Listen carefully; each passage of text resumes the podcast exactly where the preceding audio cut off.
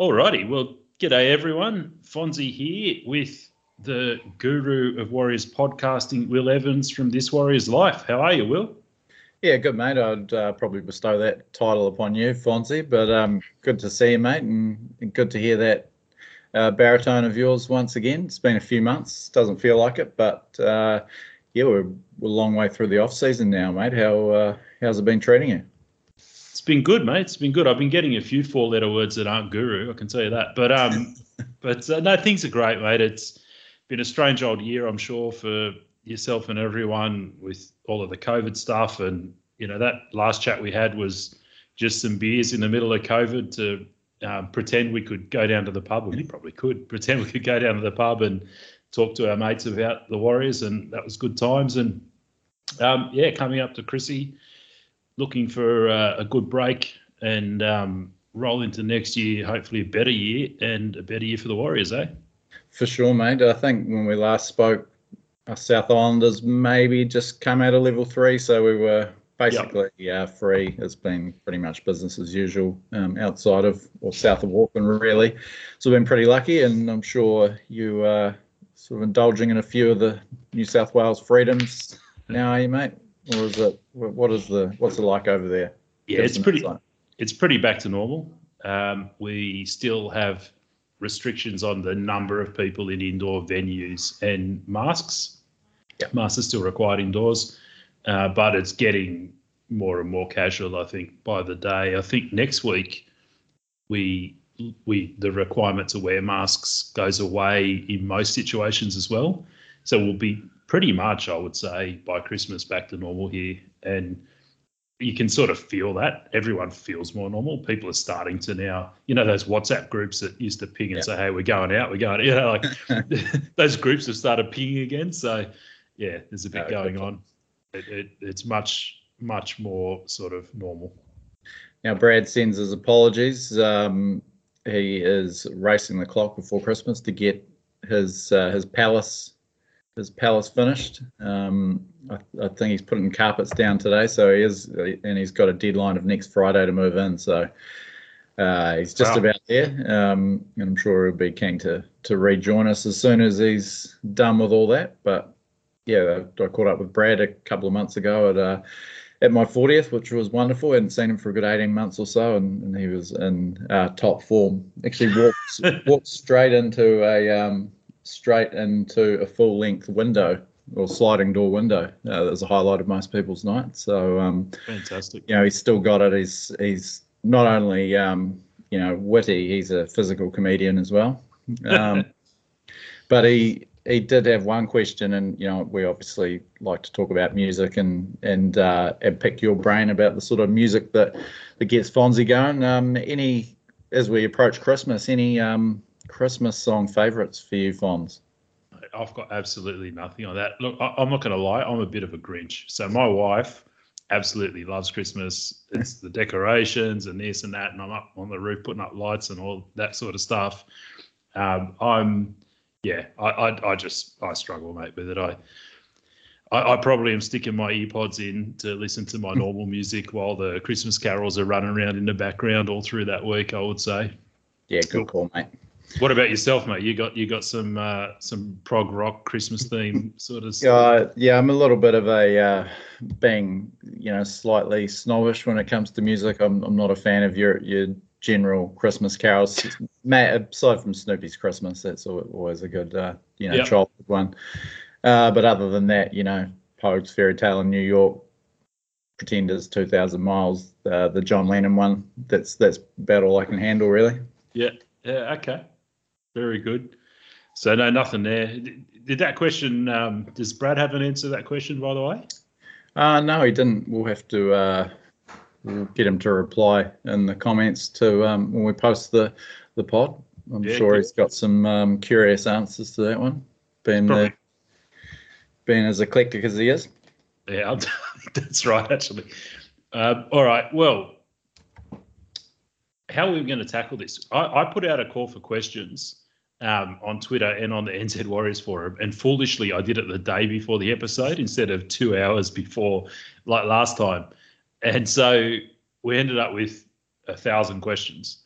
And yeah, so really appreciate the feedback, but I'm not sure we can handle the volume. yeah, that's the thing. And and so um, yeah, it is cool that people cared enough to ask. Um, but it's totally thrown my carefully crafted structure for this episode uh, out of whack. So I would suggest maybe we do just dive into the questions and come back to the sort of mop up at the end with things we might not have got to if we yeah, think that we need sounds to. good. Yeah, All right. where do we Fantastic. start? Start with Twitter. Yeah, Um, okay, so I am stalling while I search for it. But let's start with the. Um, actually, there's a topic we didn't get a question about, which was Wayde Egan's extension. Um, the Warriors fan base is like, oh, what else?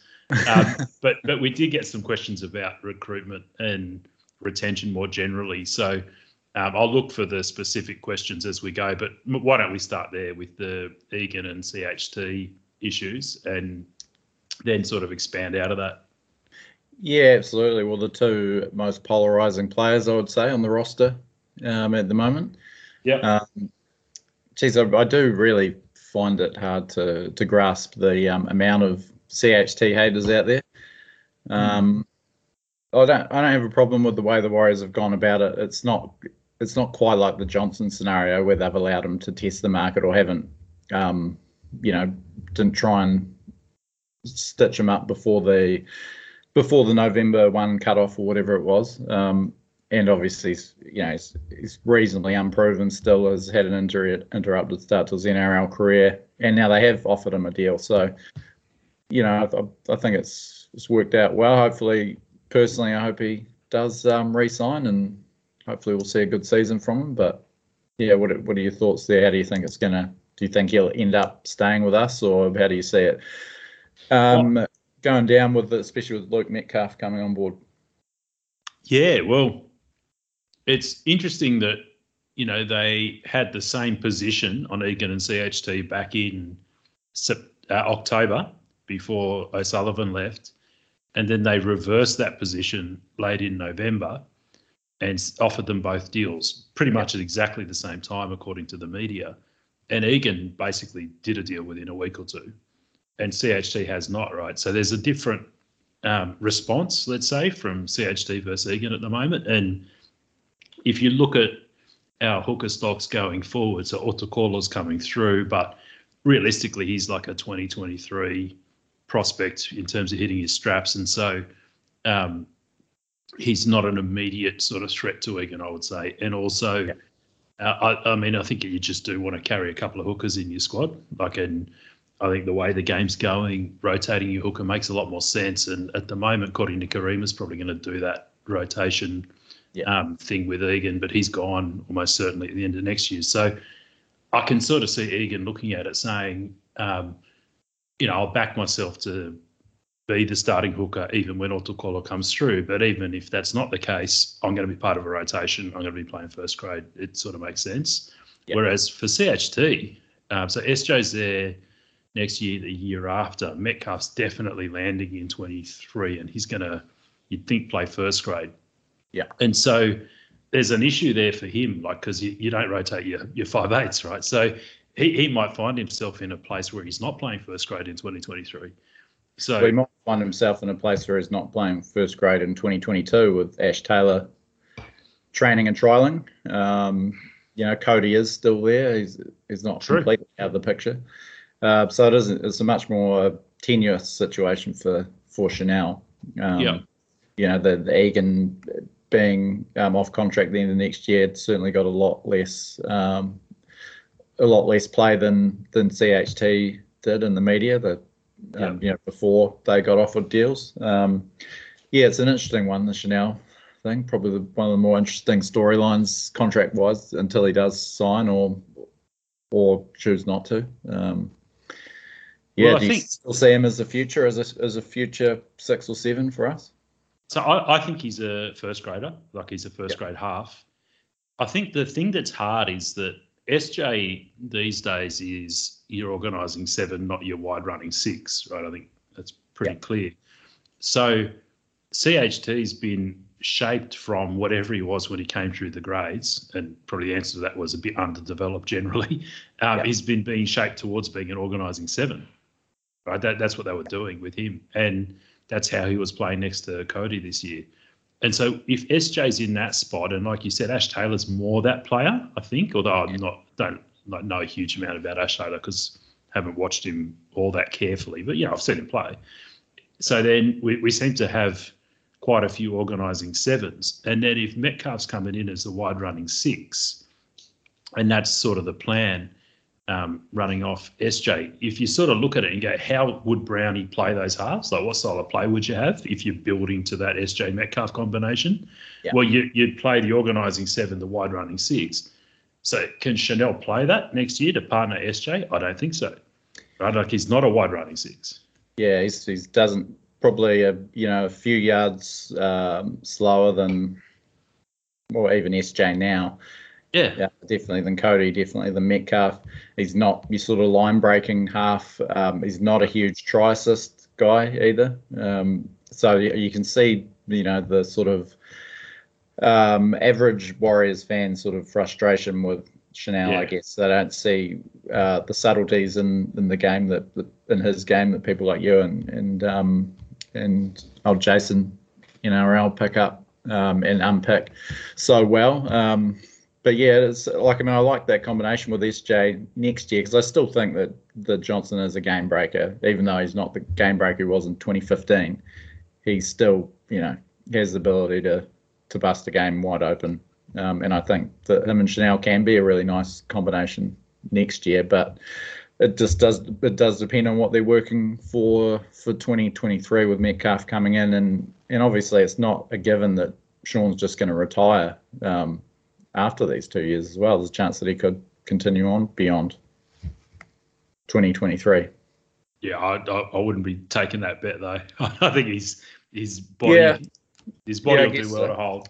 But yeah, he could do a Benji Marshall type role for sure. You know that. yeah, sort you never know. I mean, Benji had his uh, injury problems during uh, in the middle of his career too, and Yeah. um, yeah, so it's, it is not a given that you know Sean Way is 31 now, but you know, not not a guarantee that it's all over for him at the end of this deal that he's about to start.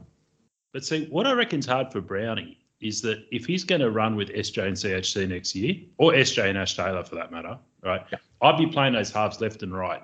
Like, there's no use having one of those guys sort of generally sitting wider than the other both sides, right? Yeah. So I'd be playing um, SJ and CHT either side in reasonably tight, and I'd be making Walsh second receiver both sides Yeah, And- 100%. and- really opening Walsh up, like give him genuine sort of ball playing responsibility both sides of the ruck. But that's not how you'd play if the three blokes you've got is SJ, Metcalf, and Walsh. Yeah. And part of the problem we have with the Warriors, we're always chopping and changing halves, is that you kind of got to, ideally, you'd pick the style of um, or the system you're going to have around your halves and run it for a couple of years so these guys can get used to it. yeah, And, and you'd, you'd have to change the system, I think, for a SJ Metcalf combo versus an SJ CHT combo. So I, I- I think that's a real problem for Browning at the moment, where he can't sort of build into 2023 um, in the right way if there is halves. Uh, but on the other hand, he can't play the way he played with with Metcalf. So uh, I think at the moment, and this has come up in a few questions, I'll sort of skip to it a little bit. Um, we've got 27 players committed to the top 30 for next year, out of the you know, out of 30. Um, Ash Taylor, I think, is pretty much guaranteed to take the 28 spot. Yeah. So that leaves two gaps. So there's two blokes we've signed for 2023 who are not yet in that top 30, being Metcalf and Niukore. I think Metcalf will end up here um, by the time we run out next year. Because, yeah, I, I think he will. I don't think Niukore will, but I think Metcalf will. Well, the Sharks are, as much as they've said they don't want to let him go, they've got Braydon Trindall, Moylan, and uh, Will Kennedy is pretty much uh, cemented at the back there. So Moylan is a six now. And do they have another couple of options there? Um, you know, Metcalf might be, you'd think it's in his interest to try and push, you know, for an early release. Absolutely. And the Sharks, yeah, they probably don't at the moment have another option that's as good as Metcalf. But if I'm them and I'm looking at it, I mean, he's only played two first first grade games or something, right? So, like, it's it's not as though you've got a guy sitting there as experienced cover. You've no, got exactly, yeah. So you may as well go and find the next one. Like that, go and go and pick the next guy out of cup or whatever that you think can be your player for three years, and um, let let Metcalf go. Don't don't hog the spot. And you know if we have to throw him a, a few bucks to make it happen, I reckon that will happen. It just sort of feels like that would make sense. Like the Niukore one's different, where Para have got him on unders and he's a proven player. So why would you let him go? You know, I don't Yeah, understand. he, he could be a key man for them next year. He will be. And Yeah, with the way they're hemorrhaging players, that they they're not going to want to start letting anyone go early. Um, you would think. So I wonder if CHT sort of sitting there circling it back, going, "Well, I want to see if Metcalf really is coming next year or not." Yeah, yeah, that's a good point. And I think, I think that the um, the NRL market generally does does value him. Um, I, I really think Chanel deserves a a shot alongside a, a seasoned half. He, he came in um, alongside Green, who who had just uh, started to figure out his severe limitations. Then he was with Kodi, and he's had his injuries, and you know he's, he's also played fair bit alongside Sean O'Sullivan. He hasn't really played alongside a a real gun um, NRL half, and you know really could take him to the next level. So, but yeah, again, it is really a difficult situation to juggle with Metcalf coming next year or the year after. Yeah, if I was CHT, I'd be taking unders to go to Souths. That seven spots just freed up. You're playing inside Cody Walker, good back line, you know, good pack. Yeah, That'd, that, that'd be perfect for him. Like seriously, dude. If we don't, if if you're gonna go, go there. Yeah. Um, so I'm sure he'll have options. But yeah, intriguing. We'll obviously be uh, debating that for many months.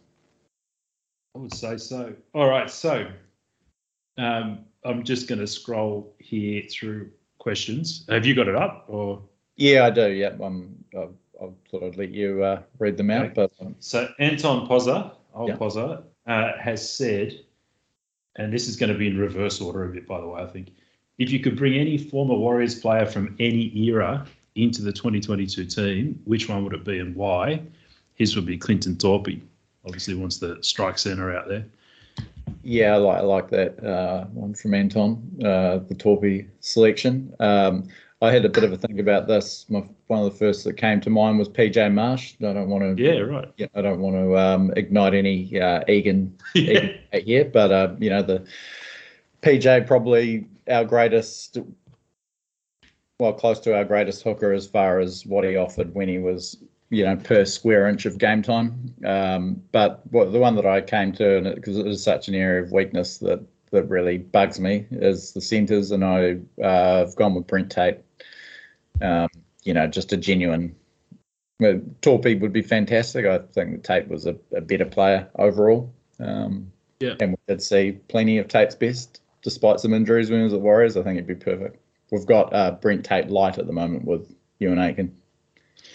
Yeah, yeah. I, I, I think it's a bit harsh on Tatey, to be honest. But um, yeah, I don't know. Actually, I haven't thought about any of these questions. By the way, I haven't had time, so I'm, I'm covered in cold. So, I mean, obviously, you'd love to have Stacey Jones out there, but um, these days, SJ and Stacey are more similar players than they were, and that's not the right combo. So, you probably wouldn't say Stacey. You'd think with Fonua-Blake and Lodge and the others, you don't need a prop, do you? Um, back row's pretty stacked as well, really. Like you got quite quite a bit there. Um, yeah, so you probably are looking at a centre. I'm, I'm I'm liking the Toopi. I mean, Toopi had a couple of great seasons. Like he wasn't. Yeah. I don't think the most consistent performer, whereas Tate's sort of genuine class, more reliable, you know, would really make a difference out the back of the shape we've got. So I don't mind your pick either. I'm, I'm probably going to go with you, Pozzer. I, I'd go Toopi. I reckon he's that kind of. Um, game breaker, try scorer. yeah, yeah, game breaker, try scorer. Um, forget about the system. Give me the ball. I'm going over. You know that that kind of player. Yeah, I think that's good. And maybe maybe a winger as well, like a strike winger. It's probably not you probably can't say Manu anymore, can you? yeah, yeah, I thought I'd skirt around that one too. But yeah. Um, that is the type of player they could really do with someone that's going to get you a try game. Yeah, one where when teams want to jam in on you, they're too scared to because they, they know one on one they're in all sorts of trouble out wide if if that happens. You know, something like that. 2018 Fusitu'a wouldn't be bad actually, with especially with SJ coming back. Yeah, absolutely. He'd be he'd be fantastic at pity that no longer exists, as far as I can tell. Yeah. All right, so here's the next one. Oh, jeez, this is this is, this will be quick. Will the statue of Ed Kosi at Mount Smart be unveiled before 2030 or after? I think this a, one's for you, Will. Is this a real question? I didn't see this. No, hundred percent. Look. oh man, it's um, legit. Okay. This is from anonymous. I'm gonna. I've I've got a. I'm really going to try not to give him too much of a hard time until he takes the field and has another um, meltdown like he did against the Dragons. But yeah, if, honestly, from what I saw, if he plays um, first grade again, he's either had a massive form spike or we're in deep trouble. So yeah, uh, forget about statues. He'll be lucky to play first grade again. Yeah, I can't believe they extended him just quietly. Look, I, I, mean, I think he is going to play first grade again. I don't think he should, but I think he is. And statues, well, uh, yeah, by the time he gets a statue, there'd probably be about 300 and something other ones sort of ahead of him. So if um, he gets a statue, they should chuck the statue out on the wing. It'd probably be more effective.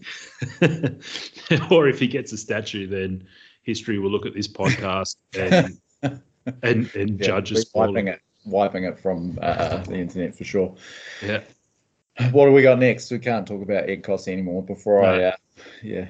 So Sean Danks asks, how many do we have in our first grade roster? Last count was 27. Yeah, correct. So who fills the other spots? Ash Taylor, Tom Ale, or last minute pickup from somewhere else? There doesn't seem to be a lot of noise around players that are still looking for a club. Mm. Does there? I, I can't really unless we could. Well, I mean, does Jesse Jesse Arthars is he part of that thirty? He's part of the twenty-seven. Yeah, when I, I part checked. of the twenty-seven. Okay. Yeah. Um, yeah, I don't know. Are they upgrading a youngster? Um, Otakulo is he's part of the th- the twenty-seven. Yep.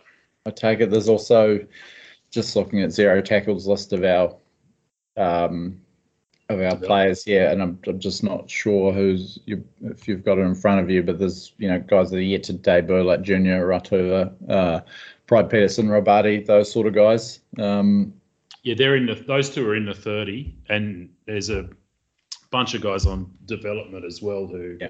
um, could come up. I mean, my take is there's 27 now.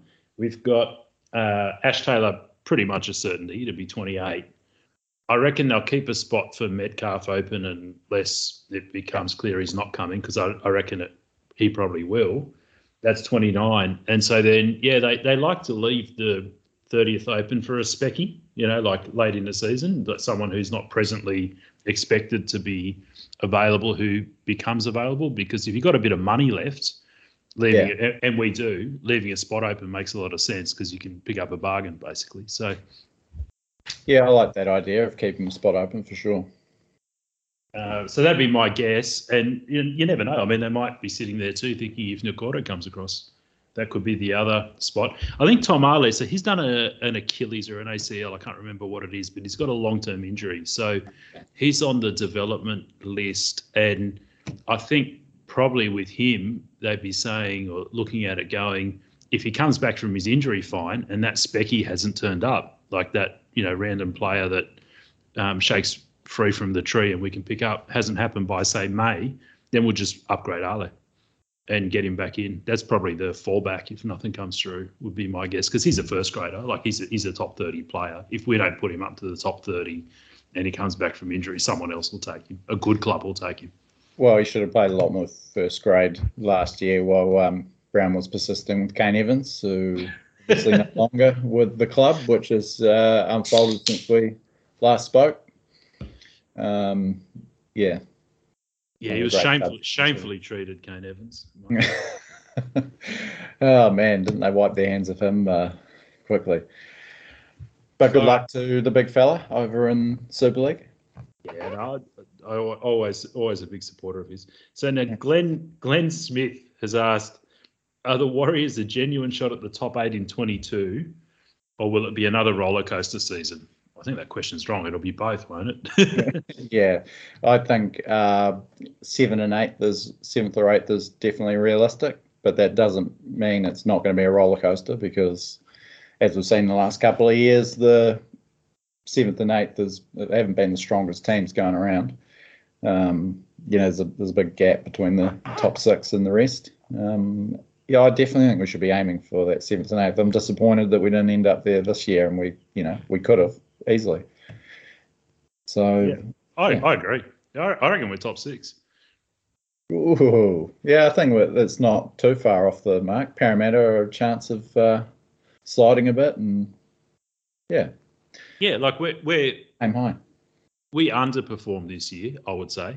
Mm. We we should have been like where Gold Coast were this year. We're sneaking into the eight and pushing a team in the first round of the semis like they did. That's where I reckon we should have been. All the injuries, the COVID stuff, Roger leaving, all that stuff, you know, put us back a bit. Um, you might say our coach as well had had a, an effect um, compared to contributed, yeah. Um, and so I think we are better than we look this year, and you know all we need is a fair run of luck next year, and we will go better. And then it, eh, there's another question later that I remember reading, um, saying you know how do, who do we see moving up and down the table next year? So if we look at the teams who, if I'm saying we're going to finish sixth, if we look at the teams who finished ahead of us this year, um, I mean I think the top four are pretty pretty locked. Um, you know, like I don't see Melbourne South, uh, Penrith, and the well, it was Manly actually this year who who finished fourth, Roosters fifth with their injury yep. run. I, I don't think I can't see those five slipping. Although the Sea Eagles, I mean, it's Trbojevic, right? Um, yeah, they're you know they're only an injury or two away from from sliding big time. I think the rest of those can handle a bit of an injury crisis. The Roosters did an amazing job despite their injuries. Um, you, yeah, you'd have to think those five though are pretty pretty solid up there. And the Eels, like you said, with all the player movement that's going on, it's got to be destabilising. I never thought they were that good anyway, to be honest. I just reckon the Eels have had a good bit of continuity under a half decent coach, and yeah, as com- compared to other teams finishing seventh to twelfth who have not had continuity under a half decent coach is the, is the only difference. I don't think they're fundamentally a better roster or anything like that. The Eels. So they've got nice, like they've got a good spine, um, and you know some class front rows, good outside. Like it's a well put together roster, I think. But yeah, they yeah. they've sort of ridden their luck a little bit. Yeah, I think that's a good way to put it. It's it's been well put together. It's been thoughtfully done. You know, reasonably coached. But and Mitch Moses is a very good player. Uh, but yeah. Dylan Dylan Brown's not really kicked on over there. Um, yeah, Money had a breakout year, but he's leaving.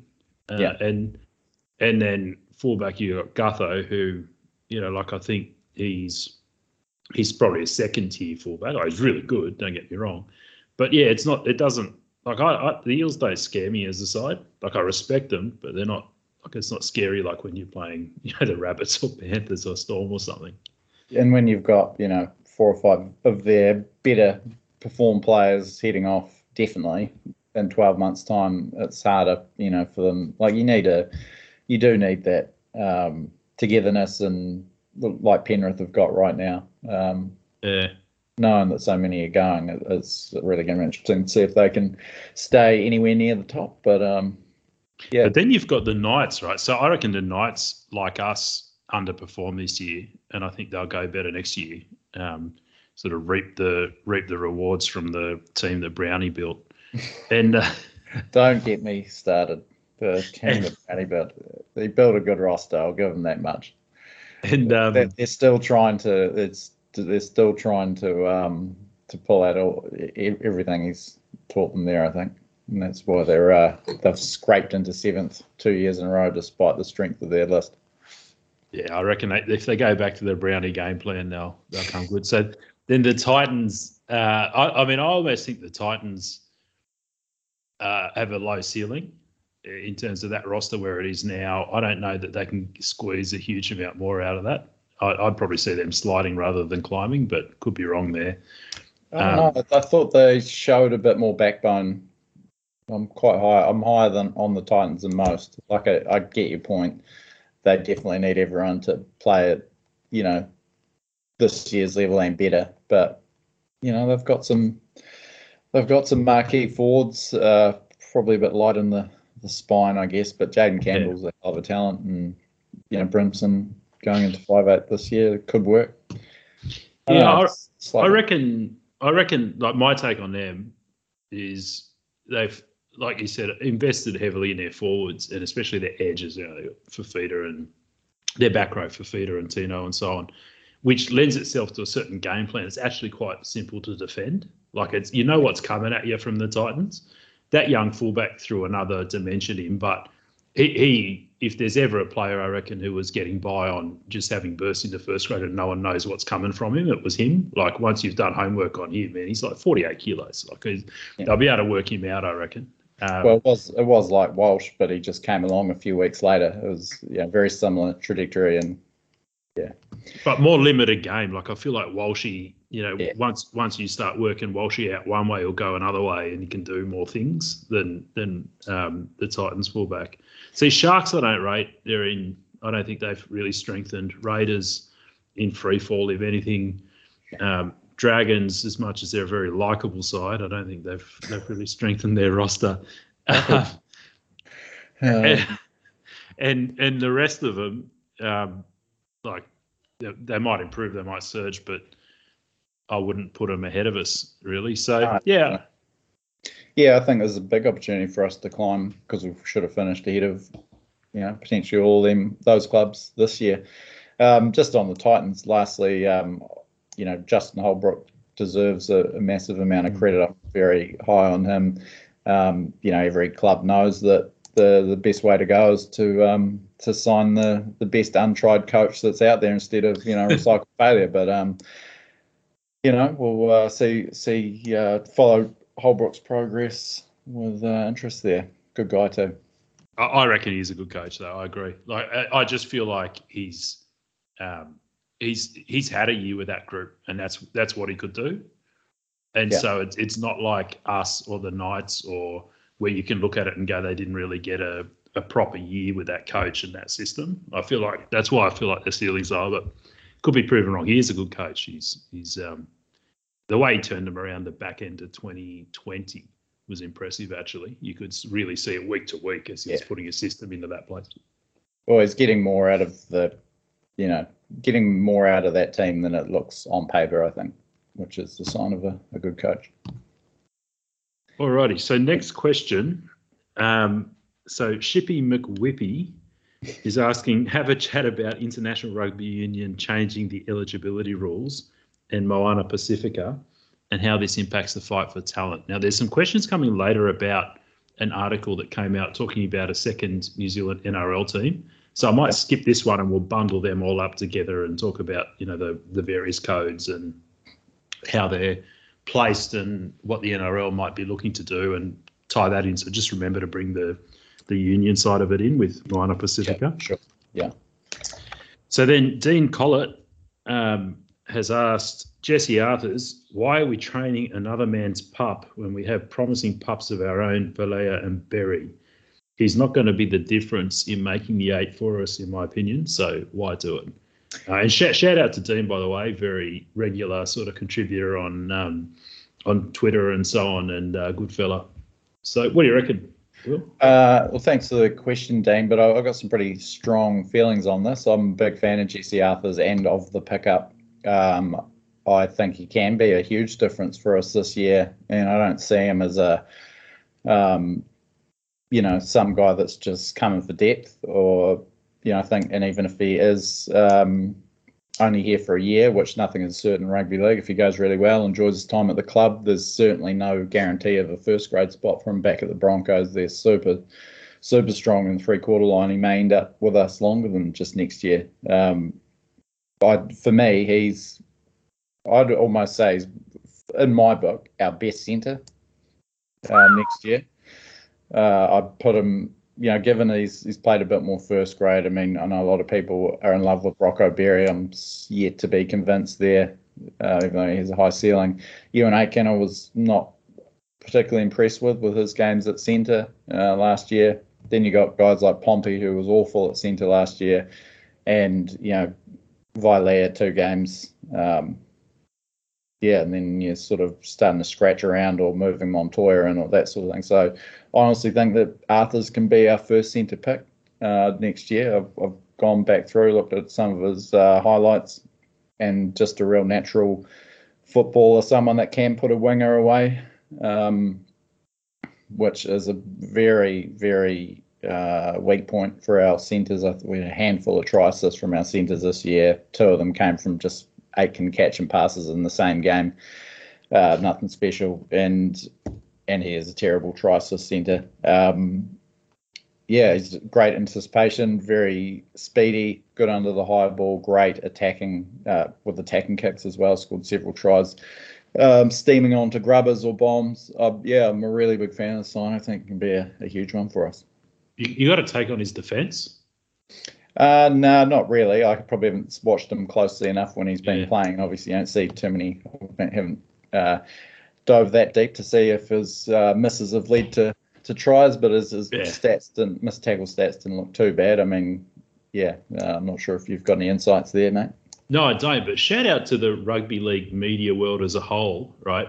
So if I want to assess a player, I need to see two lots of highlights. I need to see what does he do with the ball in hand and in shape? And I also need a I need some kind of package that enables me to assess his defence. Like, it, surely there's a market there to go and look through a player's season and look at tries he's caused and yep. put put together a package of it. Because um, I, am with you. Like I did what you did, had a look at a couple of highlights of Arthars. He looks good, looks quick. You know, suits the game model we're going for. He's a young Kiwi-born guy.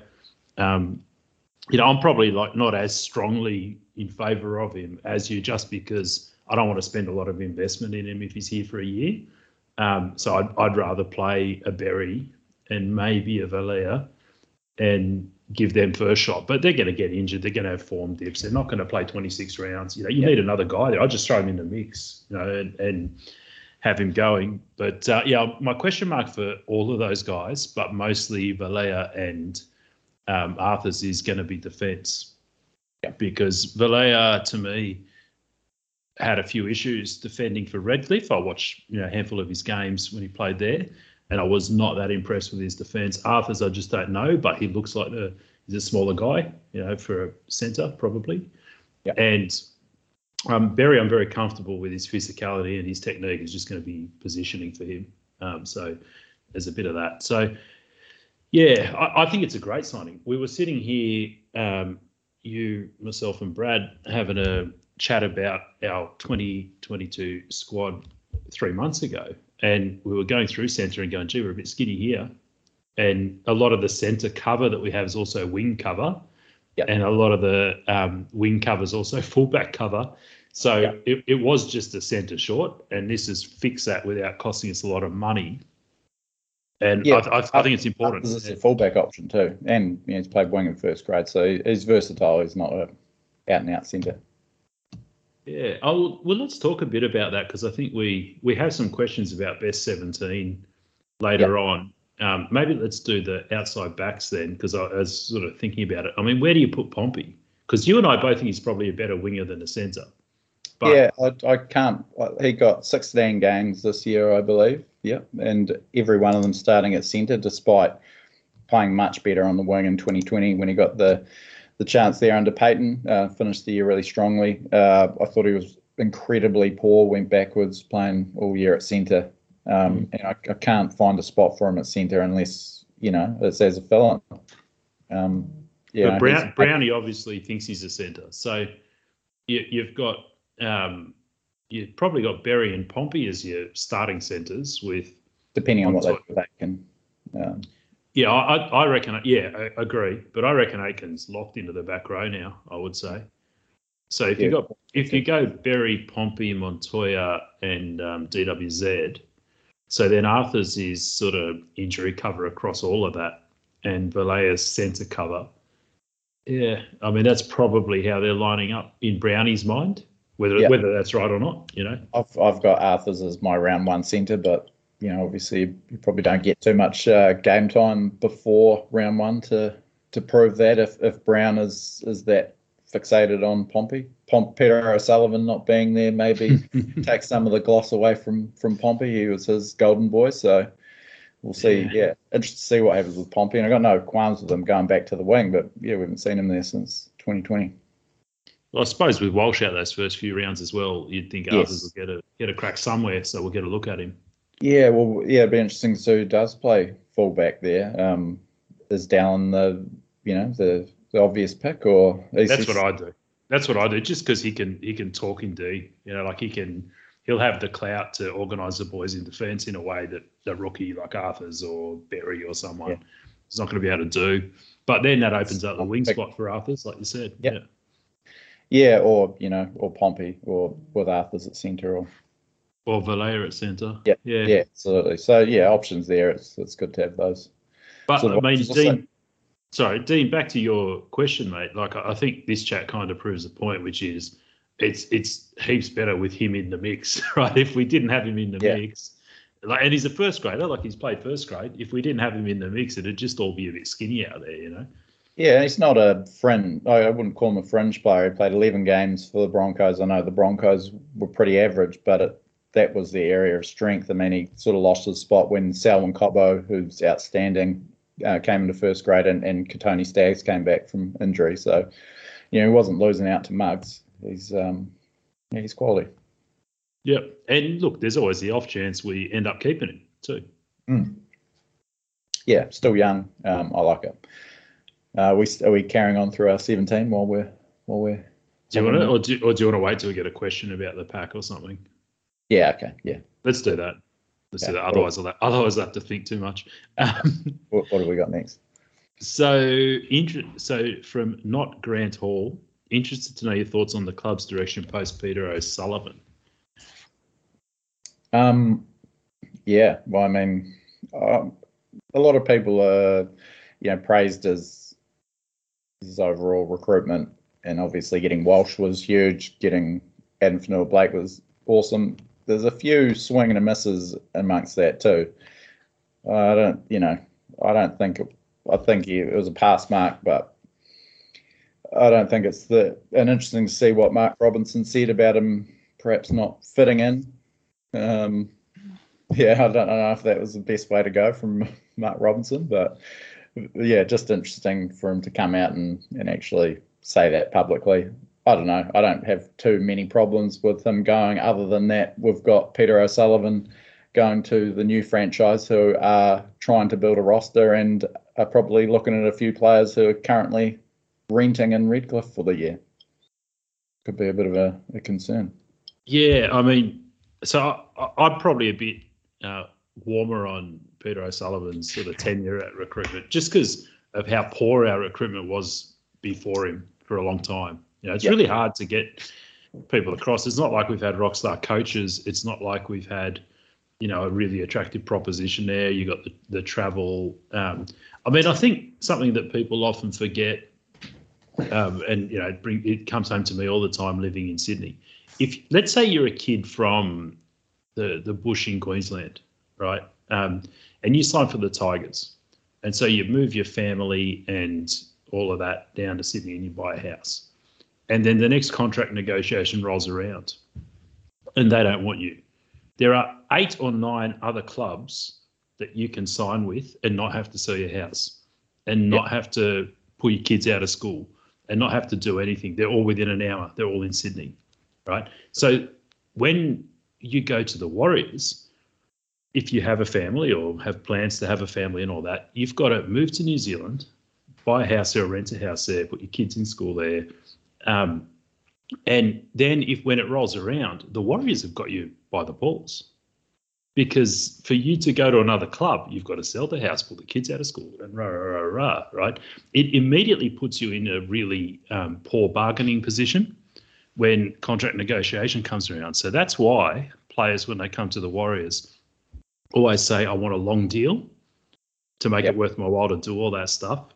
and I want options in my favour again because that way you know and and so that's why we we sort of end up with these types of deals. And so I, I think it's a really hard recruitment job except for locally developed players where it's the flip side right? Because we can offer them you know stay with your family and all that stuff. So when i look at it i reckon and also i would say that our development system has been crap for like 10 15 years. Awful. awful. So you look at who he's brought through. He's brought through your Rocco Berries and some of these guys, and I think he's done a reasonable job at picking the best of what we can get from Union and whatever in NZ. Um, and I think that some of the players he's brought in, um, well, it's not like absolutely top tier stuff. It's pretty good relative to what we've been able to do before. So I think I think we will miss him, um, and I'm more concerned aside from what I, what he's done and losing him, it leaves really Brownie, his mate Hodges, who he grew up with, and Cameron George, Yeah. as the guys and and Mark and the Autex guys making the decisions. And I have nothing against any of those people individually or the roles they can do and what they can bring. Um, Yeah. But geez, it was a stronger lineup with Peter Sullivan in there, I reckon. Yeah, yeah, absolutely. And you know, you do worry about you know Cameron George. He's been in the role for a while, thinking he can pick up the slack of of who he um you know thinks is a good player to retain or recruit or let go. And you know, he was right in amongst that Shaun Johnson fiasco. And but the positive, while Brown is the coach, I mean, he's he's proven himself as a really good recruitment coach. The Yeah. players got to Newcastle um, is, is you know one of the more remarkable recruitment drives of a couple of years that I've seen, given the state that Newcastle are in. Um, Mm. I'm pretty interested to see, you know, Craig Hodges as a NRL assistant coach. All of a sudden, he's uh, landed himself a general manager of football role. I don't know too much about him or his uh, qualities, but yeah, it's a you know, given that that's the sort of role that guys like Phil Gould, you know, Brian Smith, absolute veterans, you know, decades long coaches get. Um, it's an interesting one. Well, I mean, nothing again. I don't know much about him. I've never met him. You know, he might be a gut. He might be, Mm. but it didn't seem like the product of a worldwide global search for the best. no, I don't know if there was a, uh, you know, a, a second, third interview required or anything like that.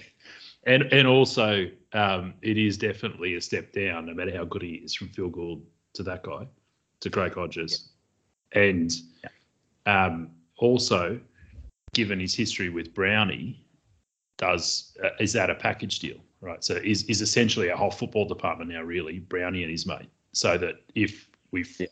are we able to sack Brownie if he doesn't perform now? Well, exactly. I mean, you know, that yeah, if you're general manager of football, you have got a fairly big say over, you know, whether whether Nathan Brown, um, you know, sees out the third year of his deal when we finish 14th or something, um, or gets extended when he manages to get us to 13th and 11th. Yeah. Um, yeah, yeah, it's it's Like, Yeah. and I'm not I'm not saying any of that because I don't think I don't think Brown I actually don't think Brownie's the kind of guy who wants a job for a job's sake. I think I don't think he's that guy at all. Um, so I'm not trying to be negative about it, but I it, it is you know like if you just look at it from a governance point of view, the bloke who was assistant coach is now head of football, and his old school mates from with your head coach, who was the one who brought him across in the first place, and it's probably not great governance. Now it doesn't mean it's not going to give good results at all but it's not great governance. Like that kind of stuff would not go down in a, you know, let's say an ASX 100 corporation, right, or an NZ. Like it's not quite how you do things. So it's a couple of eyebrows up. Um, and, Yeah, and can sure. can I go a step further? Um, sure can. it does make me wonder whether there was um, there- there's a bit more going on there in the sense of Brownie and Hodges are like, well, Gus has left, Sully's left. You know what? Don't know Yeah. how don't know how rock solid we are here either, boys. Yeah, And and you know this makes them rock solid, right? I mean that's just speculation. Just makes me wonder, but yeah, there was a lot going on. There was a, a you know a real big change in management. There was a real big change in recruitment direction around key guys like Egan and CHT, yeah, and yeah. and it wouldn't surprise me if there was conversations happening around Brownie and maybe Hodges that went, you know, look, we're happy to dig in here, but we need more control. Yeah. I mean, I, I'm just saying it's it's a, it's a strange thing that's happened there. I think. Yeah, it's, and it's you know it's tough for them, and and they're having to juggle this whole being based in Australia thing for what's you know going to be three years by the time they get back, which is you know when we look at back at this in 20 years time, it's an extraordinary chapter in a Crazy, club's history. Like crazy. I, I, I certainly don't give them enough credit on here, and you know, people like Cameron George, the, the job they do in that respect is unbelievable, and probably Brownie and and and those sorts of guys as well. But Yep, agree. It, it is big. It is it is a really big thing. It's not. It it it's just a constant slight destabilizer to everything they do. I reckon, and so. I, I, if there is ever a time to throw good governance out the window and just make the decision that gets you through, you know, this is the time. yeah, yeah, absolutely, and you know, and also paying paying people's wages. I'm sure that the current setup uh, without Gould, without Peter O'Sullivan, is probably costing the club significantly less too. Good point. Good point. All right. So then there's a question from Keith Whitelock, um, who uh, shout out to Keith, uh, massive contributor in the rugby league world, who wants us to talk about the uh, second New Zealand team article. So flagging Yep. that, we'll do that at the end.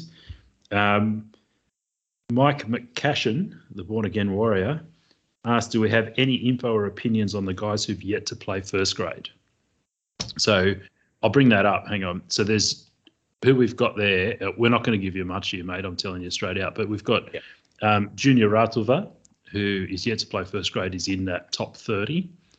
Um, I don't think there are any others in the top 30 who haven't debuted. Just flicking through, but I think that's oh, Pride. Pride Petterson-Robati has not played first grade. Uh, played for Redcliffe, so I think they're the only two in the 30. And then in development, we've got Leighton Finau, uh, Otu Kenekina Kepu, and Balingi Kepu, so the two Kepu brothers. So um, there are posters on the NZ Warriors Forum who have talked about the Kepu boys um, and who have you know rated them really highly as really good um, prop forwards or middle forwards. But I can't add to that. I think the best place to get info about those guys is probably the NZ Warriors Forum from what I've seen myself. Um, Junior Ratova, I got to watch him and I paid attention to him playing for Redcliffe a couple of times. Uh, he looked a bit like a baby giraffe, you know what I mean? Like this big, big kind of imposing thing that wasn't quite in sync with him with himself. He, he Yeah. wasn't quite in the right spots. He wasn't quite moving in the right directions and lines and that stuff. I, I think he's got an enormous ceiling and an enormous way to go to get there. Is my take on him. We had uh, his highlights uh, when he was in the Storm system were pretty impressive. Looked a real athlete, massive, super fast. Um, then he had a stint in Union, which was kind of derailed by a broken leg, I believe. And then he uh, lobbed with us, and you know it's been a bit of a road getting back on the field. I think. With Yeah, the COVID stuff not helping with that.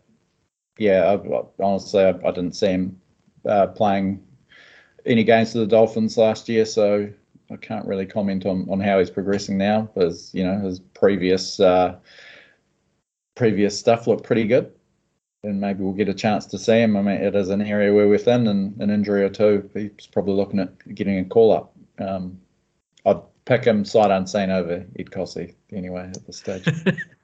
Sorry, No, last time I'll say anything about him. from what I saw, he's he's so far from being developed and ready for first grade. It's not funny, um, but he's in the top thirty for a reason, and that reason's either because he's just that good a prospect that we have to pay him top thirty wages to keep him around the club, and, Yeah. and we're, or Well- they reckon he's going to develop so fast. So yeah, let's see. Warriors history is littered with big wingers that have been thrown into first grade too early. Marlo, Manu was thrown in far too early. Mally, you could argue. Yep. Uh, last year, Kosi, you know, they're not afraid to, and, and other clubs, if, if someone's got that much raw potential, they're prepared to roll the dice with them, you know, on the wing. give them a crack. Mm. Um, and so the development guys, I would say, from what I've read, not firsthand, um, there's a poster called The Cool. I think he's Manapouri Man on Twitter, but he's called The Cool on NZ Warriors Forum. Um, has what I've found to be very good insights on some of these junior guys. He obviously is some way involved in um, junior pathways and stuff, and he speaks highly of them, and he's right way more often than not. So. Um, the interesting thing about our development list, though, is there's six spots, or it might be five this year. They might have reduced it, but in any case, and we've only got three. So there's a couple more players that we can move on to development coming into next year and have them as part of that broader squad. So there's a couple of spots there too that we can fill. I'm just looking at uh, at zero tackles list, and uh, Tempo Temple Kalepo is still on their list there. I don't know where he fits in. No, gone, gone to Knights. He's gone, is he? To yeah, the Knights. to the Knights. Okay. Yep. I guess with uh, Otukolo there, he, there was a bit of a, a queue for the hooker spot, but yeah, I really liked what I saw from him as a trialist a couple of seasons ago. Um, I'd like to see him get a run at the Knights. He's he's um yeah he's an interesting one where I think we had a deal with him where we had him in our top thirty this year, but we sort of had decided that Otukolo had jumped him. So he was actually in our top thirty a few weeks ago, and then there was a press release saying he'd gone to the Knights, and then he was um you know not in the top thirty anymore. So I, th- I assume that press release was right, and then Otukolo came up and in. So that's probably why we're actually short on development because we had to name Otukolo there to start with, and he's come up. So there's a couple more to come. Uh, so that and there's I think actually now that you mention it, there's about five or six blokes from um, Redcliffe and from Q Cup who are mostly fullbacks who are on train and trial up there because we know we need fullback cover, and Yeah. And so I think one's Brendan Corrigan um, who's got some raps on him. And so I wouldn't be surprised if out of that process we end up with one or two of them on development, filling up those development spots to give us uh, a fullback cover option. The development players, I think the rule is they can't be used before round 11 in Ah, first grade. okay. Um, but that's okay. So you can you can sort of go by the skin of your pants for 11 rounds. And then at that point, you've got that young guy who can come in and play um, first grade for you as sort of third drop fullback cover. So I think there's probably one spot that's going to go there. Okay, well, hopefully that's given a tiny bit of uh, insight there. Um, who was that that asked that one? Sorry, Uh, that was. Chippy Yep. McWhippy. Was it No, no, that was no, no. That's uh, the the eligibility rules. Yeah, no, that was that was and, that was Mike Mike McCashin, the born again Ah. warrior, who I think is in Japan. Um, and shout out Really? to the listeners in Japan because there's quite a few actually, um, Really? based on the stats. Yeah, it's a bit weird. So Annette AMF asked from the UK, which Warriors player, past or present, would you most like to invite over for Christmas lunch? Um, I did have a little think about this. I've chosen Kevin Campion, uh, one of my favourite uh, warriors to talk to. Just a great bloke, loves a beer. Uh, imagine, you know, over Christmas dinner, it'd be uh, just a, a good guy to have a share some stories and have a laugh with. And also, one of my secret shames is I'm not very good at carving meat. I imagine that Kevin Campion can just absolutely destroy a turkey or ham in, in a couple of minutes and take care of that job for me. Um, yeah, Campo. Yeah, nice. That's pretty good. Um, I'd probably go. I wouldn't get one of the pretty boys like your Walshies and your SJs and stuff. You know, he sort of take away from from, from the the rest of us here. No, I'd probably go. I'd go to Jazz because I just reckon he's funny and I, I like how he rolls.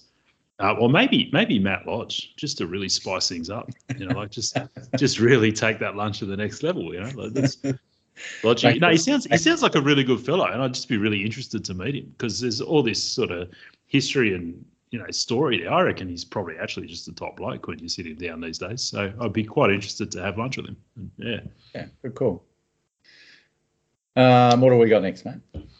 Warriors NRL fanatics, um, guy who does so much work on socials and stuff for the club. Shout out to you, mate. Yeah, Um, on. Which rookie do you think will have a breakout season? Oh, this is easy. Ed Who have you got? Ed Gossett. Um, I don't know. He got too many chances, I think, last year to be to qualify as a rookie. Of uh, Well, can, can, can we do that? Can we can we define this as like when we say rookie, we don't mean someone who's never played Yeah, first okay. grade. Someone that's not young gun. Yeah. Um, well, Barry would stand out. I've I've really liked what I saw from. I'd I hope he does develop.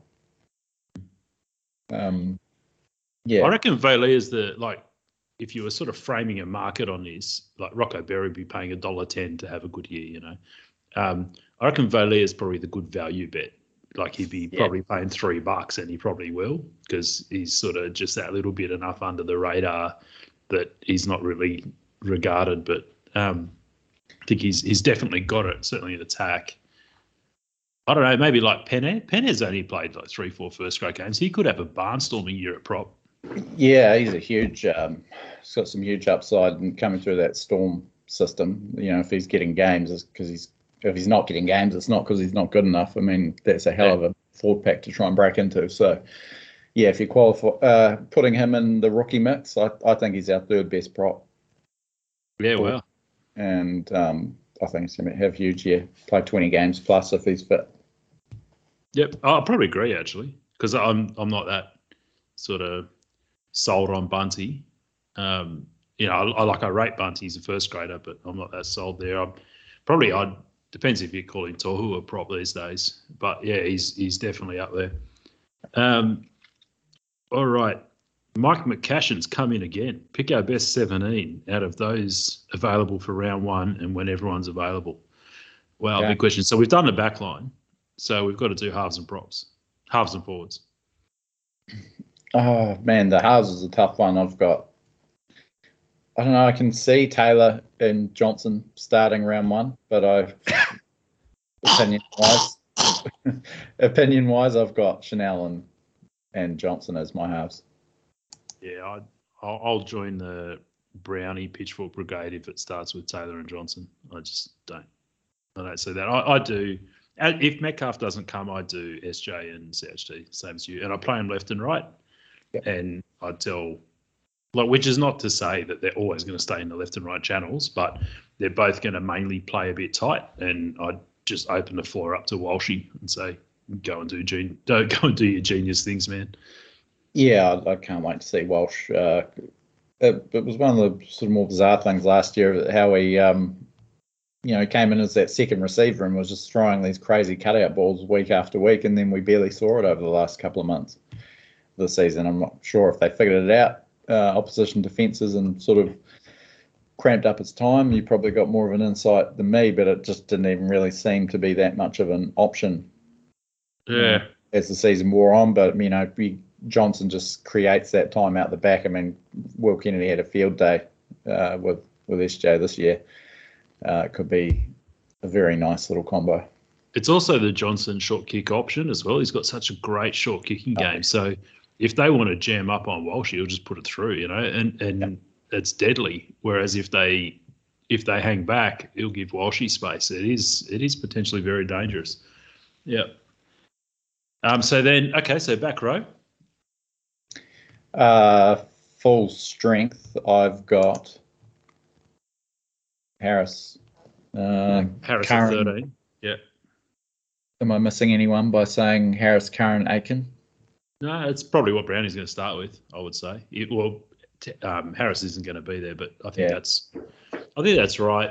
Um, I'd probably go the same, and then would you have like because who we're leaving out there is Murdoch Masila and Katoa. So, do you see those guys, or do you think Brownie sees those guys as more middles now, or like edge edge back Um, but, I've- but on on bench rotation? I listen to and you know take a fair bit of put a fair bit of stock into your take on that sort of thing. Um, I was very interested to hear what you had to say about you know that being the likely thing. I still see Katoa as a potential edge option. Yep. Um, and maybe that versatility as a bench forward gives him a bit of an edge there. I don't know, but Murdoch Masila really dropped off um, injuries and, and form during the year. But yeah, I don't, I don't, don't see him carrying both of those guys. That's for sure. in the 17. Yeah. Um, Yeah. With with Harris out until May, I've got Jazz my starting 13, but I don't know that Brown does. Um, I'm I'm not a real I'm not a Sironen fan really, based on what I saw last year. Um, I'd be disappointed to see him start at 13. I just don't think he offers enough work rate and uh, second phase wise, that sort of thing. Yep. Yep. Yeah, I mean, to me, the back row is sort of the hardest because we've got a lot of options there, and it depends how you want to play. So I'm, I'm like, we're obviously going to start Egan at hooker, and I would have a 14 who can play hooker, which is probably Kodi when we start the year. So that's one of my bench, and you've got two props on the bench. And I mean, it's pretty non-controversial. I think that's going to be Pene and Arthur. Would that be right? Um, yeah, well, I think so. Yeah. And so then you've got one more spot, so you can have an edge back rower. Um, so if you can have an edge back rower, to me, it's probably Katoa. Yep. And so he's probably rotating um, on, well, you can sort of take your pick there actually, because both Curran and Aitken can play 80. Um, or alternatively, you could, you could bring him in, like if you're starting Tohu, you could bring Katoa into 13 and play him through the middle and then shift Tohu up to prop and using in your propping rotation. So it gets it gets quite messy around all of that. Um, but um, I, I, yeah, I, I, actually struggle to see how you're going to how Murdoch Masila is going to play first grade at full strength. Yeah, I, I, man out there. I don't think he's in our four best props, and I don't think he's in our three best edge back rowers. No, when he he got a couple of runs at, at mid-season at, uh, starting at prop, and he really didn't. As he was on fire, scoring tries. You know, when he was on the edge, coming off the bench um, mm. earlier in the year. Um, yeah, I don't see him as a front rower at all. Yeah, so he might be the odd man out. Okay, uh, so I think we've both got the same back row. I agree with you. I'd play Jazz over Ciro at 13. Um, and if I'm, I mean, Ciro, I, I think Ciro is just a player who we don't really, he's got a lot of skills, but we don't, he doesn't excel in any of them. And we haven't worked out how to fit him into the jigsaw, if you know what I mean. So, but then there's this sort of talk around your 13 needs to be able to ball play, which I think is is true. And Jazz has some ability to ball play, but he's he's more about footwork and speed, you know, leg speed. Mm. Um, I wonder if Ciro sort of gets a jump on him there because he's seen as a, a, bit more of a ball player, even though he hasn't really shown it yet, you know. Yeah, well, he certainly hasn't shown it. I mean, Jazz, uh, to me, um, not talking about ability, but from what we've actually seen him put forward, Jazz is more of a creative attacking player than Sironen, even though I know that, you know, Sironen has played five eight and has these skills, but man, he's definitely got to show it if he's going to be a be a 13 and only run the ball four times. Yeah. Yeah, no, I'm with you. So props, I think we're the same. It's Lodge, AFB, Pene, Upwire with maybe Tohu having a stint in there, depending on how you're going to do your back row. And then are you with me that it's Kodi at 14 rather than Jazz if it comes to that? Because as hooker hooker rotation? Uh, yeah, well, I much prefer uh, Kodi to Jazz as a hooker because I like Jazz as a as a middle forward. If it yeah. comes down to you know if Jazz is 14 or not in the team, I'm a little bit torn but maybe you know Jazz takes that fourth or that second middle forward, um, you know, spot on the bench from Afoa, and and yeah, Tohu goes up. Yeah, um, yeah. Well, that's another way to do it. You can there, there as you know, instead of Afoa. Yeah, so on that model, you'd start Lodge and AFB, say, and then you'd bring Pene on, move Tohu up, move Jazz on into 13 to backfill Tohu. Yeah. Um, and then you'd still be able to carry a back row. Yeah, I mean that's another way to do it. Yeah. But yeah, excited about Pene. I think it'd be great to have um, you know, our first rotation come on and not lose so much like we, you know, kind of saw a bit when Lodge and yeah. AFB were both off. Um, yeah. Yeah, I mean, but it's Tohu is the key there as well. Like he's he's the missing ingredient in that mix because he in 2020 people were sort of saying um, including me, how did our forwards go off a cliff so much from 2020 into 2021, aside from, you know, AFB and Lodge? And the answer was Tohu just had a freaking beast of a year in 2020. Like oh, it was, it was just unbelievable. Best forward in the comp.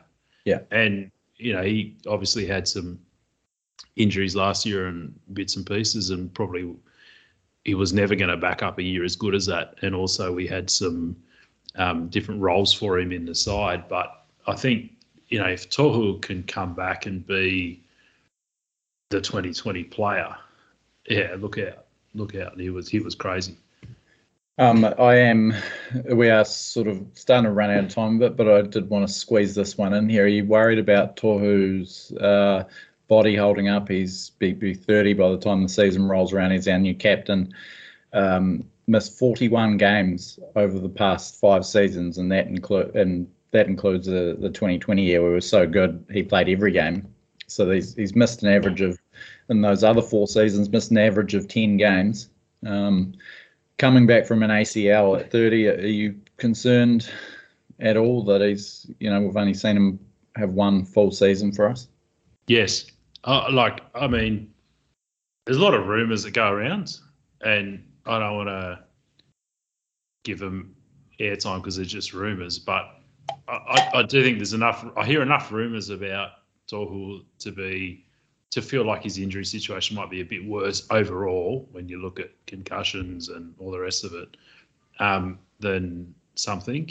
Uh, so I am a bit worried that we have a lot of players in the squad at the back end of their careers um, who might not do all that well off the back of another injury. And Tohu's one, SJ's another, um, and they're key players, you know. So, and um, yeah, I think there's probably five players in the in the side who are only one big injury away from from pulling up stumps. Yeah. So. Uh, John, just on Johnson, he's missed 37 games in the past five seasons, at least five each year in those five seasons. Um, yeah. If he misses five next year, I'll be doing cartwheels, mate. Just five. Just uh, five. Yeah. Yeah. Um, only 10 games last year, a career low. Um, season bookended by by serious injuries. Um, yeah, it's a tough one, and, and him and, and Tohu in particular. You know, they're probably two of our maybe four most important players, probably two of our top three um, most important leaders, and our top two most experienced players. So, yeah, a bit of yeah. need a bit of luck in that department. Yeah, but I mean, we do, but then all teams do. You know, like there's a lot of other sides who are in that bucket um, where they've got key players who have some injury frailties, and yeah, just depends how you go. I mean, I, I think let's talk about the naming of Tohu as captain. What did what did you think about that? Yeah, I, I'm happy with it. I'm not ecstatic. Like I mean, I'm a fan of him. Um, I don't know if he's the.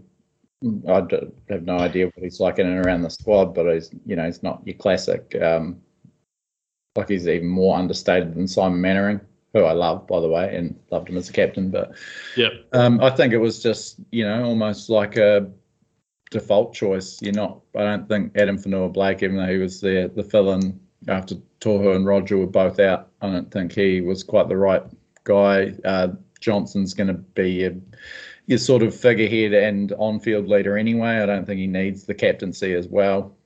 Um, certainly not coming back and, and, with all the history there, I don't really think there's any other option, to be honest. Who, yeah, like, I'm with you. Like, candidate?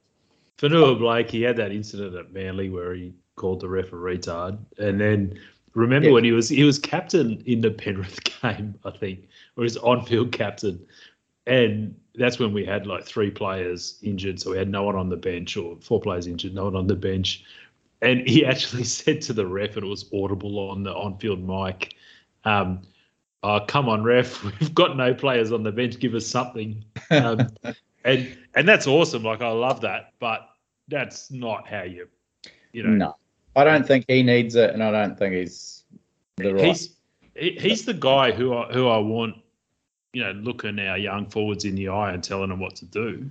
Definitely. Yeah. Um, and SJ's the guy I want talking to the ref and talking to the media. Um, and Tohu's the guy who I want around the club when there's any disagreement or dispute. I want Tohu's the guy who's going to have the mana, the gravitas, right, to come in and go, hey, this is what we're doing.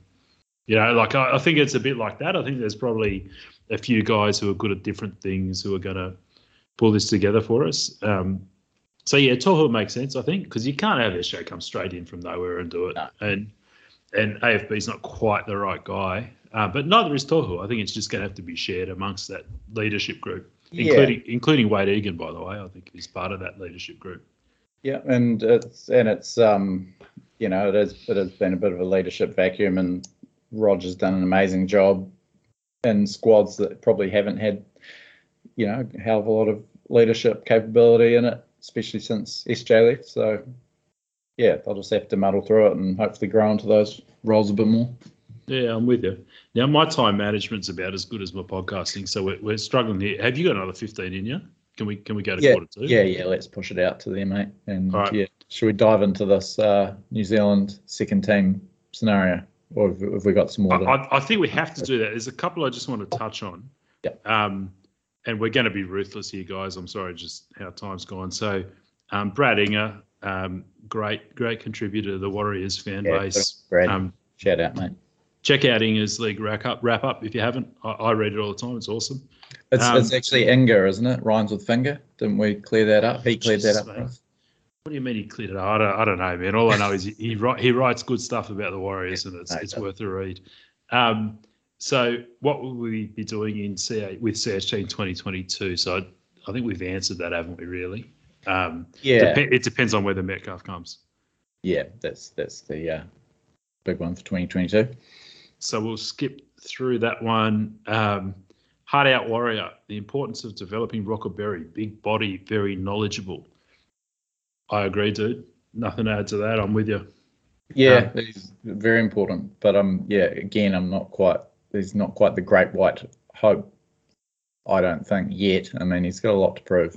Mate, I reckon you put him in a Roosters system, he'll be the next Joey Manu. Would be my take. You know, like I reckon he's that sort of player. But Okay. um, we will see. Christian Hansen, um, how are you, dude? Favorite Mount Smart memory? Will, what do you got? Favorite memory of the Um, Warriors Mount Smart? Yeah, I, I, I've, I haven't been to Mount Smart that many times. Uh, 2015 was my first game, um, and I've been there mostly in a media capacity a few times since as a punter. Um, but my favourite would definitely be the 2018 double header. Um, Yep. you, know, sold out Mount Smart, incredible atmosphere. We went five and zero. There was also the Tigers Storm game, which was a classic one by Benji. Um, had a really nice uh, moment with Benji and Cleary in the in the press conference too. It was just a it was um, yeah, a great day to be me and to be a Warriors fan at, at Mount Smart. Great win over the Cowboys. Um, just so much positivity around the club. I, the feeling in the box of all the long suffering journos that go to Mount Smart every second week with the Warriors going so well was palpable. Like, yeah, it was it was a special time and, and a great night. One of the great nights in our history, I would say. Yeah, mate, that's awesome. Yeah, I mean, for me, so I've only, I mean, I'm based in Sydney, so I haven't been over there very often. But I, um, I had a boys trip over for the Auckland Nines one year, and we we went to. It was when the Nines were still good, like it was the early days, and that was fantastic because pretty much everyone who likes league in New Zealand was there. You know, in, in Auckland Yeah. was there. And it was, I mean, the, the footy was good and all that. I think Sam Tomkins and SJ were there and they're great Nines players and stuff. But um, yeah, it was more as someone who doesn't live there, it gave me a really good insight into the culture of the sport there because there were houses like on the walk up where I don't know what whether these guys lived there or what, but they basically set up beatboxes and and um, you know decks and stuff out on the front lawn and were spinning some tunes and talking over mics about um, the you know rugby league and stuff, and it was just it was it sort of um, showed me how footy or rugby league especially integrates into Auckland culture. Um, and probably especially South Auckland culture, I would guess, based on what I know about the game. And and I, I, yeah, I just just got a lot out of that. So that's probably my best memory, mate. But I don't have many because I don't have the privilege of getting to Mount Smart every week or every fortnight like a lot of you dudes um, Can, do. can we um, expect to see you at one of the six Mount Smart games we've been given at the end Yeah. of the year, COVID pending? Yeah, I'll be at one of them, no doubt.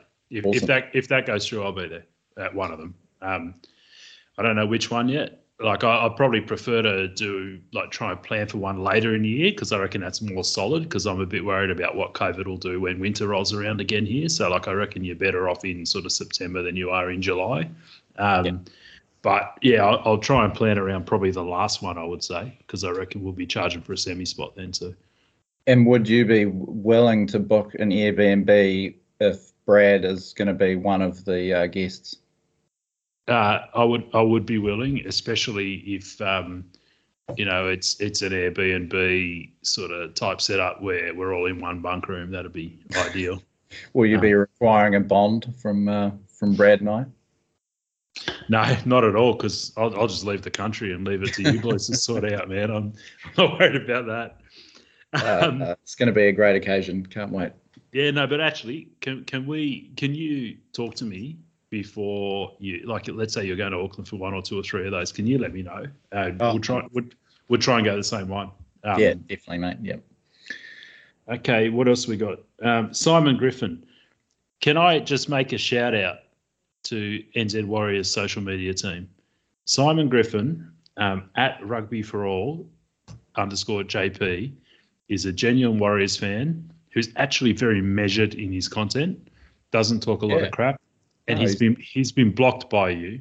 And there's a viral internet campaign going on. I don't know how it started or what's going on. It's got dozens of likes. Um, to for the Warriors to unblock him, please unblock him. He doesn't deserve to be blocked. And like I will shower down all manner of retaliation on you if you do not unblock him within the next 24 hours. uh, yeah, whatever he said, I mean, he's he's obviously come a long way since then. Um, he's a good bloke. Just yeah, let him back in, man. God. Yeah, or, or the power of independent podcasting will, will, will be turned we on. We could actually, yeah. I mean, this could be the death knell for the club if, if we don't get uh, Griff unblocked. Um, now that is the end of the Twitter questions. Um, I have a heap of NZ Warriors questions, but they will overlap. I will run through them real quick. Yep. Um, and um, ideally, I would have sort of interneted this before, but I didn't. But here we are. So, first question. Um, and some of these are quite flattering, hence the desire to sort of bring them in. Um, so, who do you think will have a breakout season um, in terms of sort of clubs pushing up? We've answered that one. Um, so Alex M asked, just talk about how 2022 is our year. Well, I've already done that. We're going to finish sixth, mate. Easy. Um, Will's got us. Will's got us, Will's got us a bit further down. Um, yeah. yeah. And and Will's probably been more accurate than I have over the last little while. Um, okay.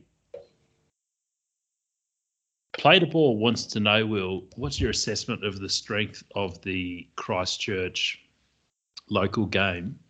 Um, and that's probably a good segue into the broader chat that a few on this forum have asked us to have about a second New Zealand team and whether that could be based in Christchurch and how that looks. Yeah, look, I'm probably slightly uh, biased here because I work for Canterbury Rugby League, yeah, doing some media stuff. But honestly, I think it's a great local comp, um, like any grassroots sports, particularly over here. Uh, rugby league it really battled through COVID, but it's come out the other side and uh, probably been luckier than Auckland in that regard. We've played our grand finals the last two years. There's a lot of great talent, uh, good solid eight club comp. I think as far you know, there's some really good kids coming through, and and we've seen guys like Jordan Riki really go well for the Broncos. That those sort of guys uh, coming through the ranks. Um, but as far as like a hardcore supporter base, I think that's a real strength of Canterbury over Wellington, in my opinion. Not that I know too much about the Wellington scene, but yeah, I, it's just such a, a good core group here. I think it's a great opportunity. Just the, you know, the South Island, North Island um, break there. I think, I think if it's going to be a New Zealand team, I think Christchurch has. I don't know about the business side of it. Obviously, need people investing and all that sort of thing. But from a pure rugby league um, perspective, I think that Christchurch has the edge. Uh, we've got a new covered stadium um, coming in the next couple of years. You know, obviously that's very attractive to have football there every week, not just the Crusaders and, and the Canterbury provincial team through the year. Um, it's right in the city. Uh, the Cake Tin sucks to watch um, rugby and league at. It's a big oval ground, and I watched. I mean, Brad and the other boys went to the Sharks game there a couple of years ago, and it was you felt like you're about two k's away from the the field, and it's you know it's not right in the city. I just think yes, so many things point to Christchurch being a better option, bigger population. Um, yeah, a lot of growth down here, and I'm a fan of it. So, so if if I look at it, like to me, whether or not a second New Zealand team flies depends on whether or not the broadcasters will pay for it. And there was a like completely crazy to me jump in the New Zealand broadcast deal just done. So Sky and Spark, I think it's Spark TV or Spark, um, entered into a bidding war, and the rights went from somewhere between 15 and 20 million a year to somewhere between 30 and 35 million a year. Right, they, they nearly doubled, um, which is just insane. And that hmm. tells me, it, like, if you're pulling 30 million bucks a year out of a market, right, you service that market with two teams because the NRL grant as Keith Whitelock has pointed out on his reply to some of our Twitter comments, is about 14 million a year. So yeah. if you are pulling 30 million a year out of a market, you can put two teams in that market and they're washing their face, right? There's no subsidy going on. It's it's all good. So I think I think a second New Zealand team will happen. I think that's the reason why the TV deal jumped because it's actually a done deal with a broadcaster. Yeah, I think you know there's been an amazing derby from the outset. I mean, how good would that be? Um, I think the the Warriors' lack of success generally, although people gloss over the, you know, Dean Ritchie calling us one step above a disaster for 25 years. What about 2001 to 2011 when we were statistically in the top four most successful teams as far as making prelims and grand finals and stuff in the finals? Anyway, um, no, but but Dean Ritchie's a really good journo, man. Yeah. Um, um, but but but let me ask you this though. So if if um if there was a team because the the Achilles heel is going to be crowds, right? I don't think Christchurch or Wellington or any other place in New Zealand outside of Auckland is going to reliably get a team, especially a team that's not winning all the time. You know, the the kind of crowds that the NRL wants to aspire to, which is sort of that 15, 20k. Um, so if you could split games between those cities so that it's more of an occasion because you only get three, four, five times to see them through the year, you would think all things equal that would drive better crowds. Do, do you think a, a Christchurch Wellington mix would engage those two cities, or is it is it just going to be a bit like, uh, well, it's not really my team then, you know? Like, yeah, I, I definitely see the merit in it by personally, I think it might dilute it a little bit. Um, you know, you don't feel like it's quite your team, particularly if it's you know it's Wellington. But what the um, Andrew Chalmers bid, he said uh, he had the bid for the Orcas back in two, yeah. mid two thousands. Uh, he said you know based in Wellington would take a few games to uh, Christchurch. you know you'd get your crowds here like you, we do for Warriors games, depending on how the team's going. But I don't think you get that buy-in from Christchurch fans. I actually think that we would get crowds comparable to Mount Smart just because the stadium is so accessible. There is that rusted on league community here. And I think people would just get right behind it. I just, yeah, I, that's just the feeling I have. I know it does depend on how they go, but it's not like, you know, we're getting 15 to 20,000 averages at Mount Smart when the Warriors aren't making finals. Yeah, but we should though. That that should be yeah. the target. Oh, we should. Yeah, and I but you know it's it's going to be a hell of a lot easier to get to the stadium in the city uh, in Christchurch than it is to get to Mount Smart and back. Um, hell of a lot easier for Will. So if it was six, yeah. if it was six and six, right? So it was a genuine look. Yeah. Like you know what we are? We're the Jaffa team, right? We're, yeah. we're, we're the we're the not Auckland team. We're we're the New Zealand team that's not Auckland. So Auckland like Warriors, you can have Hamilton and North, right? And yep. we're everything else. And we're doing six in uh, in Wellington, six in Christchurch. So it's a genuine even split. It's not one with a few games chucked over there. And they called them the Southern Orcas or, you know, something else that is reflective of um, Aotearoa, you know, and and and was more generic like that. Do you think that could go? Yeah, it could work, but I mean, they are going to be based in one or the other. Like you know, the as the, a training a training base. Yeah, and, and where everyone lives and stuff, and that you know that's obviously going to take a little bit of precedence, and and it'll feel more like it's Yeah. that their club. It'll be, but, it could, you know, we've seen the AFL. It's obviously a lot more tribal. They're so much better at, um, you know, at, at supporter buy-in, but with Hawthorn and Tas and the Tasmania link, like. You know, it's obviously it'd probably be more like that. Would be my yeah, and that's obviously very successful. They get good crowds down in yeah, no. Tassie for that. But I- I'm with you. You make the travel problem so much worse if you've got to get into a plane to fly to six-year home games, don't you? Like it's that's a problem. Yeah, yeah, I mean it's a short flight, um, but it's still a flight. yeah, versus- and it's still staying in hotels, and it's still like that whole thing. Yeah. Um, but you know, I th- man, I, I think it'd be great um, for the game. I'd probably I'd probably put it in Christchurch as well, um, just because the rugby pedigree in that town as well. I think there's, you know, there's the obvious player pool through there in Union, and the truth is, if you want to really crack New Zealand, you've got to pull some kids across from Union. That's what we've got to yeah, do. and, and there's only five Super Rugby teams in based in New Zealand.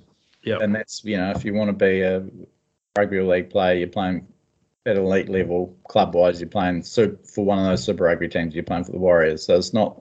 There is a lot of real quality players that aren't getting Super Rugby contracts, and I think you know team based in Christchurch where there's a massive amount of talent coming through, Union and League.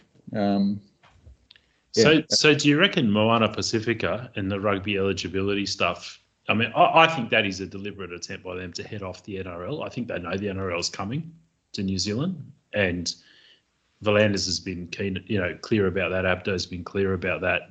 Gus was clear about that. So I think they are trying to head us off. Um, do you think it's a risk? I, I mean, I've personally, I privately communicated with you about this. Yeah, and we were, too hungover to um, reply. I think might have been around the time of the 40th. You, Um, you said you said you said basically you didn't see it as a massive risk. I think. No, I don't. Yeah, I'm not overly worried. Like, I mean, I look at this um, initial squad that they've got, and you know, and the gun players they've got are, you know, Christian Leali'ifano, Sekope Kepu, you know, ex Wallabies, and then like Solomone Kata. Um, I'm sure that that you know will probably lose a few to that sort of thing, and the eligibility thing is is a big one. Um, bringing it more into line with with what league does, um, allowing players to represent second tier nations if they're not in a in the All Blacks or Wallabies or whatever. But I don't. Yeah, I'm not overly worried about it at this stage. I don't think it's uh, So I, I I am worried about it, but I'm I'm far from the ground there, you know. So take it with a grain of salt. I don't, I- yeah, I don't like the fact that they're playing at Mount Smart. It's obviously a slam dunk from their point of view. Um, yeah, I just, and this, uh, yeah, with all due sensitivity, I don't know that they're gonna, you know, that it's not gonna be like when the War- Auckland Warriors came into the competition. It's, you know, and I don't think that they're going to be very successful. I think they're going to come last in that comp next year by even behind the Aussie teams, to be honest. Um, Yeah. so it's, it could be a bit of a long road. I don't think they're going to be selling out Mount Smart every week, even without the Warriors coming back next year. Okay. Okay. Now I'm just going to cherry pick a few questions here to close it out. Righty, who is a big contributor to NZ Warriors, says, um, I would like you to talk about the evolution of the Warriors front office. They appear quite competent in the last three years and inept in previous years. What are the dynamics at play? For example, Cameron George was once a laughing stock and is now quite respected and, you know, dot, dot, dot. So, Righty, I would answer that quickly by saying um, Peter O'Sullivan and Gus Gould added quite a bit. My concern, um, like Cameron George can sell sponsorships, right? He can do member initiatives. He needs to stay away from football decisions, right? Because that's not his job. And so I think the real question about the the front. So I, I don't actually think it's a change that our front office front office has been competent as it relates to sponsorship, membership, and those things. I think they've generally been on a steady upward trend through that, and I think Cameron George is fine at that. It's the football stuff, right? Salary cap management, roster management, that kind of thing. Um, Cameron George is not that guy, right? And and I, I hope Cameron Smith is Cameron George is smart enough to know he's not that guy. And the question now is is Hodges that guy, right? And we've talked about that. Will, what, what do you Yeah, think? and well, I'd have no idea. The proof will be in the pudding, I guess. Um, yeah, as we discussed, Cameron George has done an amazing job as, as far as the relocation to Australia. Um, A- absolutely amazing job on the COVID stuff. and that's, Remarkable. uh, it's a situation that no other club CEO has had to deal with to this extent in the history of the game. But you know, in saying that, it's also been presented to him as a problem to to solve, which he's done really well. Like, you know, what if we didn't have these problems and the Warriors are still going terrible on the field? People aren't really singing Cameron George's praises as an amazing administrator. He was under the pump a bit after, you know, the post 2018 decline. Um, and then, you know, he's, he's uh, ticked every box incredibly well with COVID. So, you know, his stocks are high, but Well, just on that, there's a question here um, which I'll read out very um, carefully because it's very flattering. So it says, Fonzie, you have created a credible podcast. It's the nicest thing anyone's ever said. Um, would would you? I'd love Uh, to. no, sorry, cre- this is from Gizzy fan. You, you have established a credible and interesting podcast. How about attempting to get an interview with Cameron George and put forum questions to him? Uh, so Will actually, uh, and if anyone from the NZ Warriors Forum doesn't listen to the This Warriors Life podcast, it's basically mine, except it doesn't have me and it has Will, and it actually has access to people like Cameron George. So Will interviewed Cameron George earlier this year, and I think asked the right questions that you would want to hear him asked and answered. Eddie, Eddie. So I'm no chance of getting Cameron on. The reasons I'm no chance is because I'm anonymous, and so why would you agree to talk to an anonymous person? And I don't plan to make to de-anonymize myself um, for the sake of getting Cameron George on. I also suspect the answers he would give would not really add to my store of knowledge about the Warriors, um, beyond what he's answered on Will's podcast, for example. So, Will, any chance you could get Cameron on though? And Yeah, that's definitely that's definitely the plan for the the preseason, and he's been very accessible despite um, being aware of this Warriors life, and, and when we're not particularly com- complimentary of the direction the Warriors have taken in certain aspects. But he's, he's been very good about coming on the show and generous with his time, which uh, I really appreciate. And yeah, we'll definitely be getting him on, and I'll probably. Um, be talking to you a bit about the sort of questions we could ask. Maybe we could get you, um, you know, being being the brainier one of us, uh, to um, and on an earpiece, you know, telling me what to say to him and that sort of thing. Well, just maybe, maybe maybe we could like get me on the interview, and I'll just just be like, "Hey, Cam, what's going on?" Or would you were you happy to show him show him your face, or will you be wearing some I'd- kind of um, mask or? Warriors balaclava, something like that. Um, but um, but yeah, no, I mean, Will Will gets that kind of access because Will is uh, you're the NZRL's rugby league historian, like they're, you're their official historian, right? Um, yeah, yeah. Some might say it's a default position, but um, Yeah, I mean, so so Will Will is actually you know somebody who um, formally contributes to the NZRL and to rugby league in New Zealand, and um, should get access to people like Cameron George compared to an anonymous podcaster who just you know says what he thinks every couple of weeks. So. Um, hopefully that does happen that Will gets another preseason interview. If he does, I'm sure he will flip me the tip and I'll put a thread up on the NZ Warriors forum and we can funnel some questions to Will. Um, uh, uh, in addition to the channels he gets through his own website and through his own socials. Absolutely. Oh, can I just add that if you did choose to take the route of, you know, being a rugby league journalist, broadcaster, anything like that, Fonzie, you'd uh, quickly become the, uh, the the kingpin of of um, you know Warriors, New Zealand, probably the NRL's um, journalism kind of severe. I think. Um, I think I think our pockets are both getting full of um, salty liquid. Um, um, I just want to touch on one more, and I can't answer this question, but I just want to acknowledge it. This is from CCES or CCs. Um, last season, Brown switched the following players from the left hand side to the right hand side, or vice versa, and back again. Sometimes on numerous occasions. Montoya, Aitken, Berry, Hiku, Kosi, O'Sullivan, Nikorima, Harris, Murchie, Katoa, Ben Masia, Curran, and Sironen. Vailea also played all his Q Cup on the left, but his NRL appearances were on the right. Some were forced as a result of things outside of Brown's control, but he repeatedly shot himself and the team in the foot with odd selections. Will the team be more versatile for these selections in 2022? Or they go down as multiple wasted opportunities for players to develop into preferred spots and combinations to gel? So, off the top of my head, I can validate most of those, and I know this poster, and he is very accurate. Um, and that is a, actually quite a damning list in terms of players being shunted left and right. And people underestimate the extent to which that impacts performance because when you're moving left and right, it means the player you're playing inside and outside of is different. And it means um, the way you carry the ball, the way you fend, the way you kick, all of those things is different. So um, this post, uh, I think, highlights a, a, genuine and probably understated concern with Brown, which was he likes to tinker. He's a tinkerer. What do you think, Will? Yeah, I mean, you know, he can't help the injury side of things, and he got a lot of leeway because of that. But man, he really doubled down on the whole um, lack of continuity, but with some of the selections, and you know, overall, and also the you know switching guys from side to side, and have to agree there. It's a real concern, and it was a lost opportunity. Like that, there were opportunities to build combinations. Um, kind of just threw it all out out the window. Really, I mean, we we go into next year without sort of any semblance of of combinations. I don't think. I, I agree. So you've got either.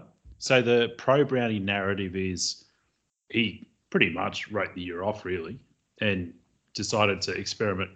You know, make his observations of different players in different positions, different sides, and so on. There's the injury bit, but then there's also the tinkering bit, and there's some tinkering here. And so now he's accumulated that knowledge and he's going to bring that into next year and lock it down and go forward, or he just doesn't understand the value of cohesion. Right? They're the two possibilities. And I, I, don't think I don't think Brownie's like sufficiently dumb that he doesn't no. understand the value of cohesion. I, yeah, I mean, it's just bizarre, really, that he went to to that extent without you know like there wasn't it's not like he was doing anything revolutionary either it's sort of no no no like change for the sake of change yeah I, look it's a great point I, I, mean my answer is i reckon brownie wrote the year off but couldn't say it in, very early on hence why roger went home early and all of that stuff and so walsh coming in at fullback and and all of those things so i think that the tinkering um, if it was strategic will pay dividends next year, which is back to my theme of we underperformed last year and we'll overperform next year because the tinkering is part of the learning that will be you know action next year. Um, or it could be that Brownie's just a freaking tinkerer. Um, and Will's right and recycled coaches are a waste of space and you know we're doomed to fail, right? I mean it could be that too. So yeah. Yeah, well, I mean now, the proof will be, you know, when he's got his best guys available consistently and whether he keeps doing it. So we'll soon find out. Now, I think we have to stop. Um, time has hit, and I also have to take a slash. So mm. we're, we're probably there. Yeah. Um, well, thank you very much for jumping on. And it's been a bit of a frantic podcast, actually. When we first started talking about this, just like flicking messages, I thought we'd just be sitting around having a beer and be, you know, long silences. But you know, we, we actually do have a pretty good community of people who want to hear us talk because they're a bit weird, and um, and they've fired in some questions, and uh, we've done our best to answer them, guys. Uh, but that's that's all we can do for now. Yeah, as, as as always, thanks to you know the Twitter community and and NZ Warriors Forum, the great bunch. Um, we're lucky for their support. Fonzie, thank you for connecting with us so much this year, and and we've thoroughly it's been our favourite podcast to do, the ones we've done with you, and yeah, same here, mate. Catch you in the in 2022. All the best, uh, Fonzie Navidad, and uh, have a great break, everyone. Yeah, mate. Thank you again for um, your contribution to the not just my pods, but to the whole Warriors life that there is. Um, this year, mate. And uh, shout out to Brad and and for his sort of contribution this year and chats too. And to everyone out there in Warriors land, uh, we'll see you next year. Fucking ready to roll and go the Warriors.